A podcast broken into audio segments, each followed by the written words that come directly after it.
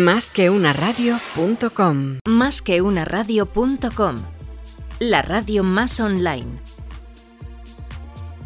Escúchanos en iTunes, iBooks, SoundCloud, TuneIn, en YouTube y por supuesto en nuestra web, másqueunaradio.com.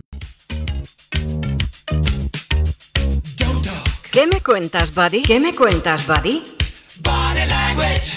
Las claves silenciosas de la comunicación no verbal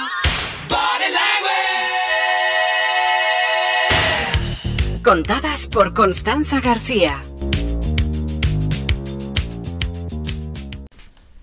¿Sabía que el mes de enero es el mes en el que más se miente? Pues téngalo en cuenta porque enero está ya a la vuelta de la esquina. Según un estudio realizado en Londres en el año 2012, durante este mes una persona llega a mentir hasta 217 veces, mucho más que la media del resto de días del año. Así que si una persona miente de media unas cuatro veces al día, en enero esa cifra se eleva hasta siete. ¿Y en qué mentimos? Se estarán preguntando. El estudio concluyó que estaba muy relacionado con las festividades de Navidad y fin de año, en las que tendemos a visitar y encontrarnos con más gente hablamos con familiares, amigos, antiguos compañeros. Bueno, son encuentros que nos presionan socialmente y eso hace que se mienta más. Y la verdad es que la lista de cuestiones en las que se miente es bastante larga. Se miente en cuáles son nuestros propósitos del año, los regalos que hemos recibido, si nos han gustado o no, lo que nos hemos gastado en las fiestas, incluso dónde las hemos pasado y con quién, cuánto nos hemos alegrado de ver a alguien en fin, se miente sobre lo bien que se ha conseguido controlar lo que se ha comido o bebido esos días. Mentimos. A que algo de esto ya le, va sonando. Bueno, pues el estudio con esas siete veces hace referencia a la mentira utilizando solo las palabras. Imagínese si a ello le sumamos nuestro lenguaje corporal.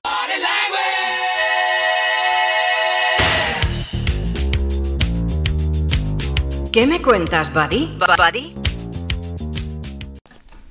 En nuestro programa de hoy, ¿Qué me cuentas, Body? en másqueunaradio.com, continuamos abordando el tema de la detección del engaño y la mentira a través del lenguaje no verbal. Conocer e interpretar correctamente lo que nos dice una persona con su cuerpo, a pesar de lo que nos diga verbalmente, es una herramienta muy útil. Nos facilita más información y esa información nos puede ayudar a gestionar diferentes situaciones en las que nos encontramos. La mayoría de las mentiras a las que estamos expuestos diariamente no proceden de mentirosos compulsivos ni de defraudadores sin escrúpulos, proceden de nuestras interacciones sociales, las cotidianas, y eso incluye el mundo digital. Y dime, ¿haces esto a menudo? ¿Conocer gente en portales de citas? ¿No te parece que siempre es lo mismo? ¿Te refieres a las expectativas y a la posterior decepción? Pero me digo, ánimo, esta vez va a ser diferente. Y por eso he de confesar que te he mentido. En realidad no me llamo Brian, sino Roy. Afortunadamente, esta secuencia pertenece a la película La Gran Mentira, que aún pueden verla en cines y en la que se cuenta la historia de un estafador que termina por confesar él mismo ser un gran mentiroso. No espero que suelan encontrarse con ese tipo de personas a diario, pero sí me sirve de ejemplo para perfilar cómo se define a un buen mentiroso. Un buen mentiroso tiene como característica ser una persona bien documentada, original, de pensamiento rápido, elocuente, con una buena memoria y sobre todo que no experimenta sentimientos de temor o culpa cuando miente. Además, le suma el hecho de ser un buen actor, porque controla especialmente bien su expresión facial y corporal. Y de hecho, si lo escuchamos todo junto, pues resulta especialmente atractivo ser un buen mentiroso. Lo comentábamos en nuestro programa pasado, hay bastante relación entre inteligencia y mentira. De 108 estudios que se hicieron en el año 2006, en los que evaluaron a un total de 16.500 personas, se concluyó que no existe un patrón claro de habilidad para detectar a buenos mentirosos. Factores como a priori puedan parecernos evidentes, la edad, la experiencia, mm, el sexo, el nivel educativo e incluso la confianza en que uno es capaz de detectar al mentiroso, pues no son determinantes. También se llegó a la conclusión que ni los profesionales en la detección del engaño, como los policías, los detectives, los jueces o los psicólogos, eran más certeros en la detección del engaño que los propios ciudadanos de pie. Por eso, en realidad, trabajan con protocolos de detección del engaño y siguen metodologías que van mejorando constantemente. Nosotros también podemos mejorar nuestra capacidad de detección poniendo en práctica alguna de estas cuestiones. Podemos ser suspicaces y no ingenuos, haciendo preguntas de, prueba, ¿no? tipo trampa, las llamadas preguntas trampa, no revelando información importante, no dando nosotros la información, sino recogiéndola, estando de hecho bien informados. Así si nos cuentan algo y no casa con la información que nosotros tenemos, siempre tenemos algo con lo que contrastar. Pidiendo al supuesto mentiroso que nos repita partes del relato y además lo haga pues no de forma secuencial, que empiece a la inversa o empiece a la mitad. Escuchando y observando atentamente, aquí entra en juego sobre todo eh, nuestro gran mundo del lenguaje no verbal, y principalmente comparando la conducta de esa persona en ese momento con la que tiene en otros momentos, sobre todo los que no tiene tensión y esa presión, lo cual lógicamente es más fácil si es alguien que ya nosotros conocemos. ¿Se puede entonces?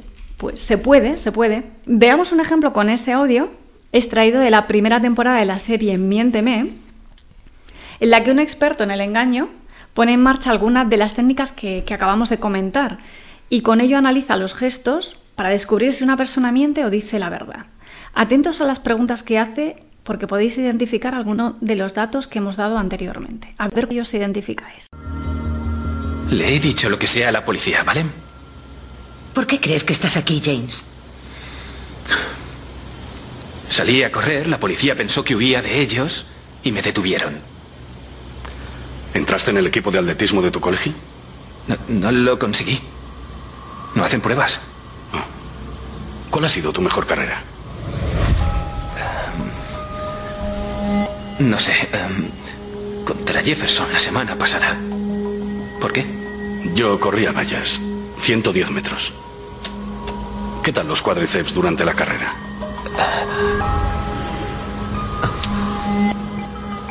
Bien, supongo. ¿Y la carrera de la noche que te detuvieron? Me sentí bien.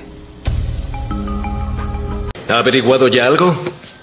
Cuando le pregunté por su mejor carrera, desvió la mirada para recordar y responder con sinceridad. Cuando le pregunté sobre lo de la noche del asesinato, no desvió la mirada. No estaba recurriendo a la memoria. Estaba mintiendo. Dicen que evitamos el contacto visual al mentir. Es un mito. Lo más común es mantener la mirada. Tienen que mirar para comprobar que los están creyendo. La serie, muy recomendable, está inspirada en el trabajo del científico, mm, del psicólogo Paul Ekman, eh, que es uno de los científicos más destacados del siglo XX y pionero precisamente en el estudio de las expresiones faciales y las emociones. Esta serie nos da muchas pistas sobre estos falsos mitos de la comunicación no verbal que se soportan a nivel científico. Aquí, por ejemplo, pues hemos escuchado uno de ellos. Cuando nos mienten, la persona desvía la mirada lo cual pues no es cierto. Esto tiene que ver con nuestra primera consulta de hoy y ya les recuerdo que pueden hacernos llegar sus cuestiones al 619-535619. Hola, buenas tardes. Me gustaría saber si cuando una persona miente es capaz de mirarte a los ojos y si hay alguna manera de ver que efectivamente en la mirada o en los gestos que hace eh, puedes ver que efectivamente te está mintiendo. Muchas gracias. Así es, no solo esa persona es capaz de mirarte a los ojos, sino que lo hará fijamente y más tiempo de lo normal. Es instintivo, lo hacemos para comprobar si nos están creyendo lo que estamos contando. Hemos de modificar nuestro discurso para resultar más creíbles. Además, es muy probable que también destaque la ausencia de gestos.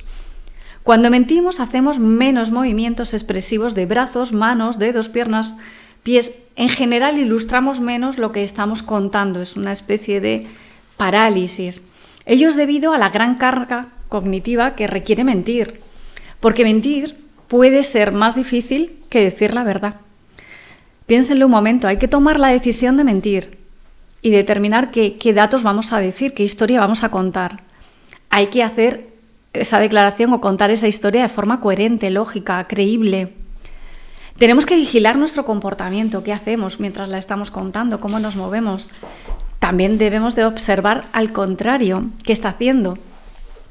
Y todo ello además de forma pues muy rápida, instantánea, para que no nos cuestionen y, digamos que pongan a juicio lo que estamos tratando de convencer o impactar. Por eso, aunque alguien sepa mentir muy bien, siempre, siempre hay variables que pueden no controlar, cometer fallos, mm, digámoslo así, bajar esa guardia, sobre todo a nivel corporal. Mentir requiere atención y tiene que elegir, la persona que miente tiene que elegir entre lo que dice centrarse en lo que dice y cómo lo dice. Son demasiadas cosas eh, y eso puede generar al mentiroso gran estrés. Y con ello, precisamente, damos paso a nuestra siguiente consulta que va por esta línea. ¿Cómo podría diferenciar entre una persona que le da nervios hablar, dependiendo del foro, si está nervioso porque le da nervios hablar o porque está nervioso porque está... En el año 2003, de Paulo, llevó a cabo un estudio en el que, entre otras señales que incidían en la mentira, tuvo en cuenta el nerviosismo o la tensión en general del cuerpo. Llegó a concluir que los mentirosos tienen un comportamiento más tenso que los no mentirosos, pero también que la correlación que había entre mentir y nerviosismo es pequeña. ¿Qué significa esto? Pues significa que el que está mintiendo tiene que gestionar su nivel de estrés más que cuando dice la verdad, pero no que todo el que está nervioso o tenso es porque está mintiendo. Eh, imaginémonos un novio justo en el discurso de bodas. Lo lógico, lo más probable es que esté nervioso y no por eso va a estar mintiendo. Pobre, pobre novia. Eh, con alguien que se muestra nervioso, lo que sí que hay que estar es atento al resto de señales verbales y no verbales, ¿no? incluidas las que tienen que ver con la expresión de esas emociones y la coherencia que hay entre lo que dice y lo que siente. Eso se llama también contexto, que es el que nos pregunta, nos hace un poco referencia a este oyente y hay que tener en cuenta dónde se está desarrollando eh, esa conversación. Parece que hay una situación en la que de por sí ya es extraordinaria porque tiene que hablar en público eh, o ante un grupo de gente, lo cual para mucha, pues para la mayoría de los mundanos es de por sí un motivo de estar nervioso y tenso. Detrás de ello suele haber más indicios de ansiedad, mm, de miedo a lo desconocido, de falta de control, de inseguridad, de revisión mental de todo lo que voy a decir, lo que voy a hacer, eh, el buscar todos mis anclajes más que de una mentira en sí sobre lo que voy a contar. No obstante, hay que tener en cuenta que cuando la persona sabe que va a mentir o está mintiendo, pues es cierto que su cuerpo experimenta una serie de cambios. Se siente más tenso, más nervioso, eh, se nos afecta, nos afecta la respiración, incluso al corazón, la circulación sanguínea, en realidad es porque se teme a ser descubierto. Y junto a esta tensión se pueden también manifestar otros factores a nivel corporal. Pues si, eh, si, nos fijamos bien en los ojos, también dependerá a qué distancia tengamos a la persona. Puede haber una mayor dilatación de la pupila, porque está fijando la vista ante un posible peligro. Es este, estas reacciones de supervivencia que hemos comentado otras veces. También hay una mayor tensión vocal, un menor uso de gestos corporales, como hemos comentado antes, y y por así decirlo, alguien que está nervioso por la situación es en cambio más probable que gesticule en exceso y de forma algo más descontrolada. Lo más importante, eh, amigo oyente, es que lamentablemente sin conocer a la persona y cómo se comporta en una situación normal, es muy difícil entablar en si está nervioso por la situación en sí o detrás de ello hay alguna pequeña ah, no verdad.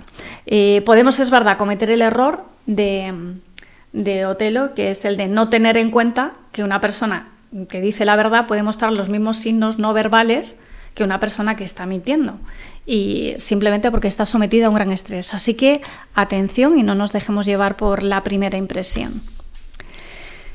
Ahora bien, siempre hay grandes observadores del comportamiento de desconocidos, como sucede en el ámbito comercial, uno de los campos en los que se habla mucho de comunicación no verbal. Y así se recrea esta escena, algunos de nosotros la mejor conocida, de Alex de la Iglesia, porque se cuenta en muchos foros de, de especialistas en ventas. Ahí estaba, delante de mí, paseando entre la ropa interior de señora como un cervatillo entre la maleza. Este tipo de señoras son escasas en este clima. Solo ha venido a pasar la tarde. Su manera de llevar el bolso ¿Ven? Lo está moviendo. Se ha prometido a sí misma no comprar nada, solo mirar. Pero en el fondo de su alma está deseando comprar. Comprar cualquier cosa. Comprar hasta olvidar sus penas. La angustia que la come por dentro porque pesa 10 kilos de más y ya no la mira nadie. Y está sola.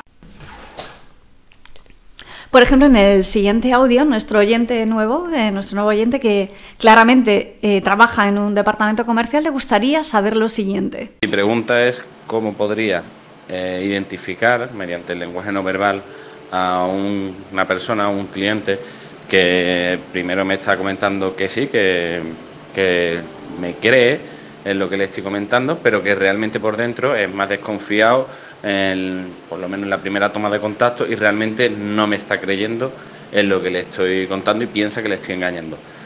¿Habría alguna forma de identificar y saber ese tipo de, personas? Muchas gracias. No tengo muy claro si por tu pregunta eh, quien se considera engañado realmente eres tú o es tu cliente, pero no importa, porque efectivamente puede haber ese efecto espejo. Nuestra credibilidad igualmente depende de nuestro propio lenguaje corporal. Si alguien se siente engañado, es muy probable que sea porque está percibiendo indicios de engaño en el otro. Y eso incluye la interpretación que está haciendo del análisis corporal y no solo del verbal. En el ámbito comercial es más certero casi decir que lo, lo que es más probable es detectar corporalmente si una persona muestra interés o no y que también es posible determinar si el comercial ha estado acertado o no al proponerle o ofrecerle pues un producto si le ha sorprendido al cliente, si le ha gustado o por el contrario le ha desagradado. También si le has convencido o, si duda de ti.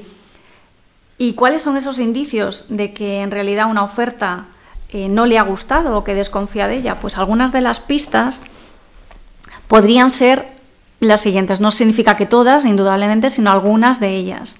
Por ejemplo, si mira hacia un lado y está apuntando con el dedo con su cuerpo hacia el otro lado, es como que hay una descoordinación. Por un lado quiere esto y está ya mm, en lo siguiente.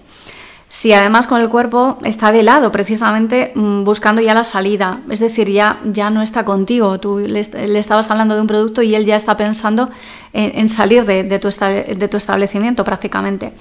Si hay coherencia o incoherencia, mejor dicho, entre lo que dice y su cuerpo hace. Es la clásica, tenía con la cabeza, mueve la cabeza de izquierda a derecha y te está diciendo, sí, me interesa muchísimo, ya volveré, volveré.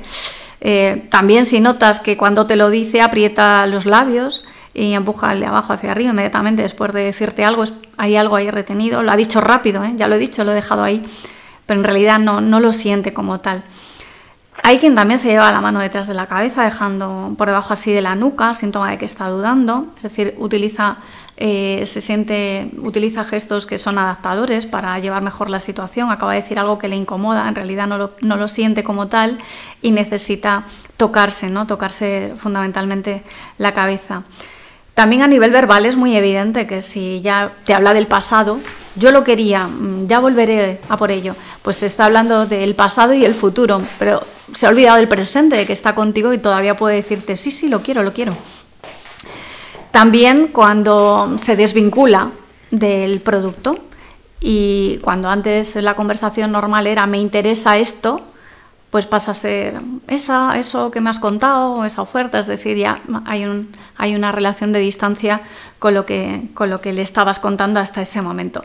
En realidad, pues hay un largo etcétera, etcétera de cosas porque mm, lo interesante de todo esto, mm, interesante, curioso o divertido y también pues pues devastador en el sentido de que no tenemos la respuesta al 100%, es que puede ser que sí o que no y que lamentablemente pues no hay un checklist de validación que poder dar y ir, comprobando que si se cumple esto pues, nos está mintiendo, no le gustamos y que si, si no se cumple pues es que va todo bien.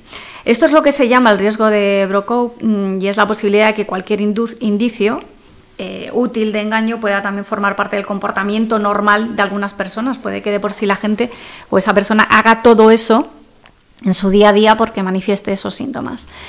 Y ya tenemos al otro lado de la línea a Rafael López Pérez, presidente de la Fundación Behavioral Law y codirector de la Cátedra de Análisis de Conducta de dicha fundación. Buenos días, Rafael. ¿Cómo estás? Buenos días, Constanza. Muy bien. Encantado de estar pues, aquí la Sí, sí, seguíamos hablando, hablando de la detección del engaño a través del lenguaje no verbal, que es una materia relativamente reciente en la que desde la Fundación vosotros venís trabajando tanto a nivel de investigación como de estudios formativos. Aquí hay muchas consultas que nos llegan en la que la gente quiere aprender más, ¿no? Quiere saber más. ¿Y qué tipo de cursos pueden realizarse en detección del engaño con vosotros? Pues tenemos desde cursos cortitos que vienen durando más o menos un mes en formato eh, 100% online, que lo puedes hacer desde cualquier lugar del mundo y, a cualquier hora, ¿no? Eh, compatibilizando con, con, el trabajo personal o con las ocupaciones personales de cada uno. Tenemos desde esos cursos cortitos hasta un máster en comportamiento no verbal y detección del engaño, que dura un curso académico y en el que se aborda con una profundidad eh, importante todos estos, estos estas materias. Yo creo que además hay un concepto de enganche. Es muy probable que empieces con algo cortito y luego quieras saber más. ¿Es así? Sí, por supuesto. Bueno, que ciertamente también hay, hay, hay personas que quieren entrar ya directamente al... Yo creo que eso depende también mucho de personalidad, ¿no? Eh, las personas más impulsivas pues directamente se enganchan al máster y, buscan ahí una experiencia memorable, ¿no? En, este ámbito. Y bueno, el, que es más racional pues va haciendo pequeñas pruebas y se va enganchando. Pero bueno, al final tarde o temprano prácticamente todos nuestros alumnos acaban haciendo la formación y, bueno, de hecho tenemos diferentes másteres, luego tenemos otro, otro en perfilación de personalidad de negociación, en criminal profiling y es bastante habitual que una vez que entras ya en este ámbito tan tan entretenido y tan y, tan útil en la vida personal y profesional, pues que acabes haciendo no un máster, sino tenemos alumnos que han hecho ya tres o cuatro, ¿no? Y, y bueno, esto ya entra en la patología de la cual hablaremos después un poco. Eh, es verdad que nosotros estamos en el segundo programa dedicado a la detección del engaño y nos quedan muchas cosas. Es, que es evidente que, hay mucho que decir. Y seguimos recibiendo consultas como la siguiente. La Constanza, eh, cuando se trata de una mentira piadosa, ¿existen signos diferenciales al resto? Es genial esto, ¿verdad, Rafael, de las mentiras piadosas? Pues nos hace sentir algo mejor y seguro que es algo más allá de los Reyes Magos, son los papás. Pero ¿qué le dirías a esta oyente? ¿Hay algunos signos diferenciales en una mentira piadosa con respecto al resto de mentiras? Pues yo te, diría casi, casi me gustaría un poco mm, eh, empezar mm, hablando de la mentira piadosa, ¿no? Un, poco qué es lo que es, porque eh, cuando lo abordamos desde la perspectiva de las diferentes investigaciones científicas que hay en la materia, pues nos encontramos cosas, cosas curiosas y que nos dan un poco luz sobre la conclusión eh, a la que vamos a llegar después. Por ejemplo, hay investigaciones clásicas como la de NAP que nos dicen pues que la mayoría de nosotros entendemos la mentira como la manera más eficiente de solucionar nuestros problemas de comunicación con los demás. Es decir, que eh, la mentira piadosa es un instrumento para nosotros. Es un elemento importante porque muchas veces ponemos el, foco en que lo hacemos por los demás. No, lo hacemos eh, eh, en primer lugar por nosotros mismos porque genera una serie de situaciones que son beneficiosas para nosotros. hay autores como por ejemplo Kars, también una investigación clásica de la década de los, de los 70, que nos dice que estas mentiras piadosas como característica especial eh, tienen que generar una disonancia cognitiva en nosotros. ¿Por qué? Porque por un lado sabemos que estamos mintiendo y culturalmente mentir está mal. Pero por otro lado queremos conseguir el objetivo que esa mentira piadosa nos está, nos está generando. Por lo tanto, estamos como en una especie de tensión eh, que quizá va a ser uno de los elementos que nos va a hacer eh, entender mm, cuál es el digamos, el, el elemento diferencial de esta mentira respecto de las otras, que sería esa disonancia. Queremos hacerlo porque queremos conseguirlo, pero al mismo tiempo sabemos que eso está mal. Y, en general... Luego estamos diciendo que tiene un impacto más que la mentira en sí, también la propia persona que es la que está mintiendo.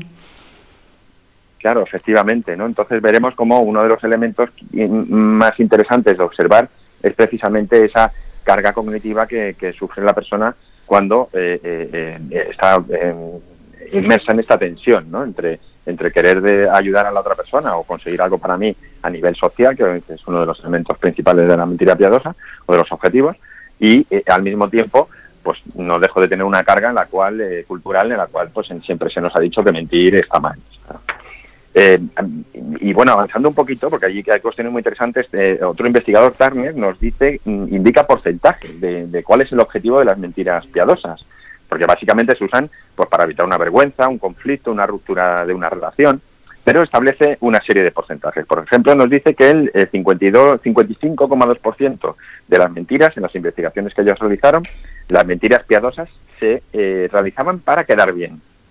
Es decir, aquí ya no estamos hablando de un beneficio hacia los demás, sino es para quedar bien nosotros. Un 9,9%, casi un 10%, eran, se producían para facilitar las relaciones sociales. Un 22% para evitar eh, tensiones o conflictos.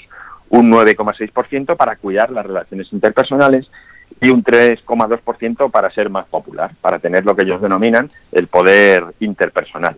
Entonces son elementos que de una manera u otra mentira piadosa no solamente es algo que, eh, hacemos por los demás, sino en, gran parte por nosotros mismos y eh, tenemos eh, un pequeño porcentaje que realmente sí sería para facilitar esa relación o evitar esa tensión, pero que de una manera u otra también saldríamos nosotros beneficiados. Y entonces, aquí llegando a, contestar ya la pregunta, pues eh, en investigación mm, vemos que siempre se han trabajado con mentiras con un alto impacto. Porque se han dicho, y, las conclusiones han sido que las mentiras que tienen poco impacto para las personas, que serían las piadosas, es decir, no obtengo un gran beneficio para mí, no tengo un gran castigo como que vaya a ir a la cárcel o me vayan a imputar un delito, no obtengo un premio económico si miento bien, es decir, son mentiras que no tienen una gran importancia eh, para nosotros, pues esas mentiras que tienen poca importancia no generan eh, motivación de tarea, que es lo que se denomina en investigación. Entonces, al no tener una alta motivación, a mí en cierto modo, pues bueno, quedar bien, pues sí, lo intento, pero si no, pues tampoco me importa mucho, pues en ese caso lo que hacemos es que estamos bastante menos nerviosos cuando emitimos una eh, mentira piadosa que cuando eh, estamos mintiendo por algo que sí es tiene un impacto importante para nosotros. Entonces, esa diferencia de la atención que supone para nosotros la mentira es la que hace que las mentiras piadosas tengan muchos menos indicadores conductuales de nerviosismo que las mentiras que sí suponen algo para nosotros. Por tanto, el único elemento casi para observar esa, esa, esos indicadores de mentira sería esa disonancia cognitiva, ¿no? esa carga cognitiva que la persona en un momento dado puede estar sufriendo ante esa, ante esa mentira piadosa. En conclusión, las mentiras piadosas son bastante más difíciles de detectar porque no suponen algo especialmente importante para nosotros. Quizás esto además sea, como son menos fáciles de detectar, aumentamos el volumen de mentiras y es verdad que a lo largo del día mentiras piadosas puede haber de todo tipo. Efectivamente, eso es un mecanismo que desde que somos pequeños vamos poniendo en marcha. Son mecanismos que nosotros cualquier estrategia de afrontar una situación, si funciona la repetimos y si no funciona no la repetimos. Como es más difícil que nos detecten y vemos que podemos ir mm, diciendo pequeñas mentirijillas que en cierto modo nos dan un pequeño beneficio y vamos saliendo para adelante, pues lo reforzamos y lo repetimos, ¿no? En algunos casos, pues, pues en, demasía, ¿no? Y entonces se convierte ya en una patología. Pues sí, de las mentiras piadosas nos vamos a ir a la próxima consulta que nos vamos justo al otro extremo. Un mentiroso patológico puede llegar a controlar, a controlar sus gestos y tic que delataran que está mintiendo. ¿Cómo puede hacerlo? Y yo te añado, Rafael, casi es lo mismo un mentiroso patológico que un mentiroso compulsivo. Pues otra consulta que nos ha llegado y que yo creo que, se, que va al hilo de esta misma. Pues es, eh, sí, sí, es muy interesante porque además hay bastante confusión ¿no? en, cuanto, en cuanto a estos términos. Y creo que es, que es, mm, efectivamente muy interesante eh, dar un poquito de luz ¿no? o añadir algunas definiciones. Lo primero que tenemos que tener en cuenta en cuanto a la, pregunta de qué gestos eh, puede tener el mentiroso patológico para detectar su mentira, tenemos que volver un poco a lo que ya eh, tú has comentado en infinidad de ocasiones. No hay gestos inequívocos de mentira, no hay una bola de cristal ni una varita mágica que nos haga eh, saber que si la persona ha hecho determinada cosa nos está mintiendo o no. por tanto, el, hecho de, de, ver que una persona, por ejemplo, está nerviosa no quiere decir que nos esté mintiendo o no o el hecho de que una persona mienta tampoco quiere decir que se le vea nervioso, ¿no? Son una serie de indicadores que tenemos que ir eh, incluyendo y que sobre todo van a depender mucho del contexto. La información contextual va a ser eh, imprescindible. Eh, por ejemplo, depende de si una persona eh, ha estado tranquila durante, estamos hablando con ella y está tranquila durante una serie de preguntas y no se le ve nerviosa y en una pregunta en concreto sí la vemos bastante más nerviosa. Eso sí sería un indicador porque efectivamente, como tú le has dicho anteriormente, estamos generando un cambio de conducta. Y eso sería un elemento que tenemos que tener en cuenta y que está generando una incongruencia entre su mensaje verbal y no verbal. Estaría afectando a lo que nosotros llamamos la veracidad si la persona se cree o no se cree lo que está contando. Pero hemos visto un cambio de conducta. Lo decimos ¿por qué? Porque esto es importante eh, porque estos cambios de, de conducta se generan principalmente cuando la persona mm, no tiene una alta habituación a mentir. Y aquí ya entraríamos en este proceso de lo que sería eh, la mentira patológica. qué diferencia hay entre un mentiroso patológico y uno compulsivo, por ejemplo, pues también es interesante porque es como una especie de escalado.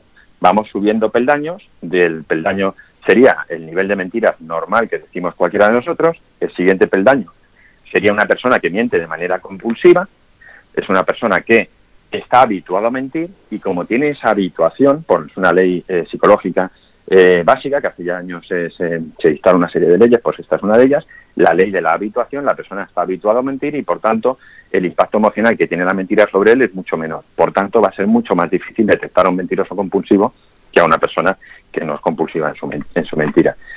Si la persona esa compulsión en la mentira le supone un inconveniente para su vida normal, es decir, está eh, provocando una interferencia en su vida, entonces estaríamos hablando de una patología acuerdo? Sería como un siguiente peldaño más.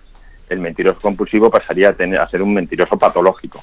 el, hecho de tener una patología supone que le supone eh, que, está teniendo un problema en su vida, ¿no? Con, este, con este, con, el ser tan mentiroso.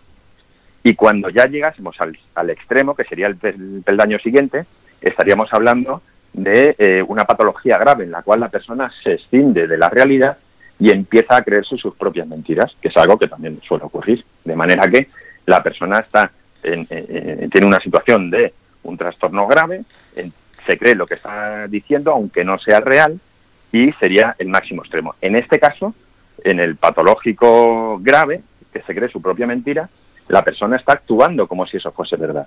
Al estar actuando como si eso fuese verdad, porque para él lo es, pues evidentemente no tiene ningún tipo de indicador de mentira.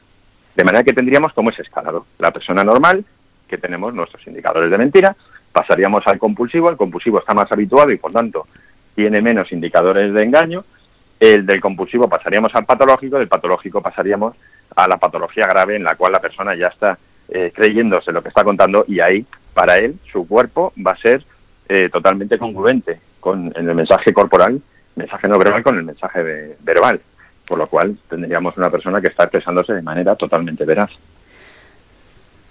Bueno, pues ya vamos viendo que lo que creemos saber del engaño a nivel corporal no siempre es cierto, por lo que no podemos sacar conclusiones por intuición.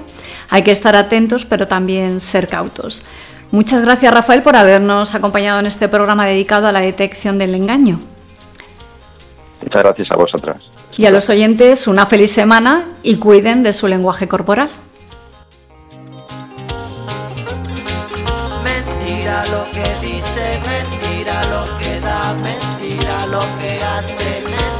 lo que va. La mentira, mentira, la mentira, mentira, la verdad.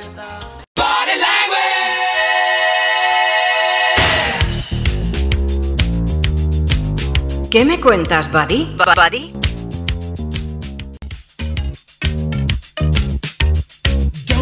¿Qué me cuentas, Buddy? ¿Qué me cuentas, Buddy? Body language. Las claves silenciosas de la comunicación no verbal.